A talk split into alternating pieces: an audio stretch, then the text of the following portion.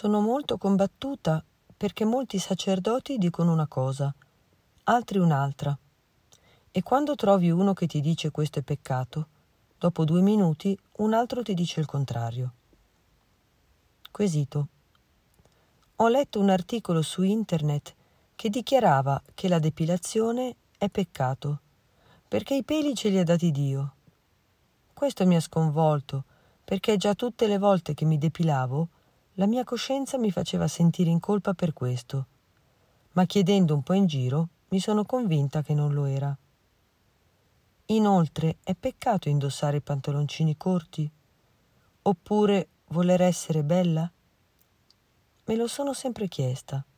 Tanti dicono di no, ma la mia coscienza mi turba. Inoltre ho paura che le sto scrivendo questo messaggio solo perché spero di sentirmi dire No, non lo è, per colpa della mia concupiscenza. Inoltre volevo chiederle una cosa. Io mi sento molto combattuta perché molti sacerdoti dicono una cosa, altri un'altra. E quando trovi uno che ti dice sì è peccato, dopo due minuti un altro ti dice no, non lo è, e viceversa. E tu impazzisci, per non parlare degli articoli in internet sei sempre insicura e spaventata. Io non voglio fare niente di particolare. Vorrei solo avere una vita normale. Ma mi sento in trappola. Con i tempi che corrono ora, forse è vero che tutte queste cose sono peccato, ma a me sembrano normali, non lo so. Inoltre volevo farle un'altra domanda. Se si svolge un'attività qualsiasi, o si è amica di una persona che provoca involontariamente eccitazione sessuale, si commette peccato? E nel matrimonio il sesso solo per godimento è peccato? Grazie mille per aver letto la mia email. Spero mi risponda presto. Ne ho davvero bisogno. Risposta del sacerdote. Carissima, mi hai fatto molte domande e non voglio aggiungere confusione a confusione dal momento che hai sentito un sacerdote che dice una cosa e un altro che ne dice un'altra. Ti dico semplicemente due cose e in queste troverai la soluzione generale a tutte le domande che mi hai fatto. Te le dico riportando le parole del Signore, perché è ben Lui che dobbiamo seguire. Passava insegnando per città e villaggi mentre era in cammino verso Gerusalemme.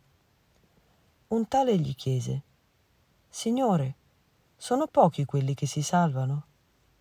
Disse loro, Sforzatevi di entrare per la porta stretta, perché molti, io vi dico, cercheranno di entrare, ma non ci riusciranno. Quando il padrone di casa si alzerà e chiuderà la porta, voi rimasti fuori comincerete a bussare alla porta dicendo Signore, aprici. Ma egli vi risponderà Non so di dove siete. Allora comincerete a dire Abbiamo mangiato e bevuto in tua presenza e tu hai insegnato nelle nostre piazze. Ma egli vi dichiarerà Voi non so di dove siete. Allontanatevi da me, voi tutti operatori di ingiustizia. Confronta Luca capitolo 13 versetti da 22 a 27. Il criterio dunque è la porta stretta.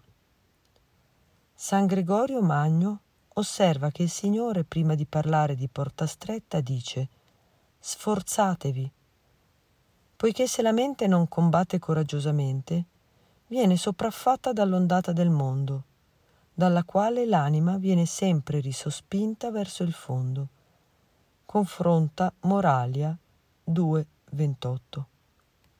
Si potrebbe dire anche che la porta stretta è lui, dal momento che il Signore stesso si è definito porta, quando ha detto Io sono la porta, così in Giovanni 10, 7 e 9. Pertanto il criterio non è dire è peccato, non è peccato, uno dice una cosa e un altro un'altra. ma esaminare se quello che stiamo facendo ci unisce di più a Cristo. Questa è la porta stretta. Tieni sempre presente questo criterio in tutta la tua vita, che diventi come una lampada che illumina la strada che sei chiamata a percorrere. Il secondo criterio è quello che ci ha dato il Signore all'interno del discorso della montagna.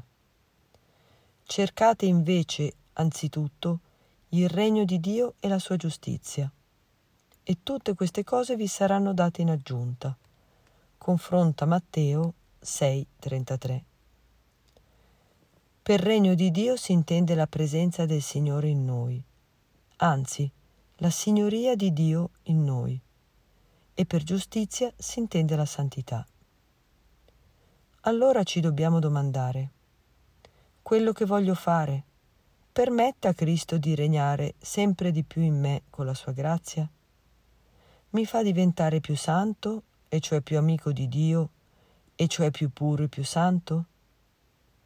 Fa crescere maggiormente la mia comunione con tutti gli uomini, nemici compresi? Gli altri, possono vedere in me un riflesso della santità di Cristo? Alla luce di questi due criteri puoi passare in rassegna tutte le domande che mi hai fatto e ti sarà agevole trovare la risposta. Non ci vorranno molti ragionamenti. Ma anche in futuro questi due criteri ti aiutino a trovare la risposta a tutte le domande. Sentirai che altri pensano diversamente tu lasciali andare, non polemizzare. Da parte tua segui Cristo e quello che ti dice dall'interno della tua coscienza illuminata con la luce del Vangelo. Ti ricordo al Signore e ti benedico. Padre Angelo.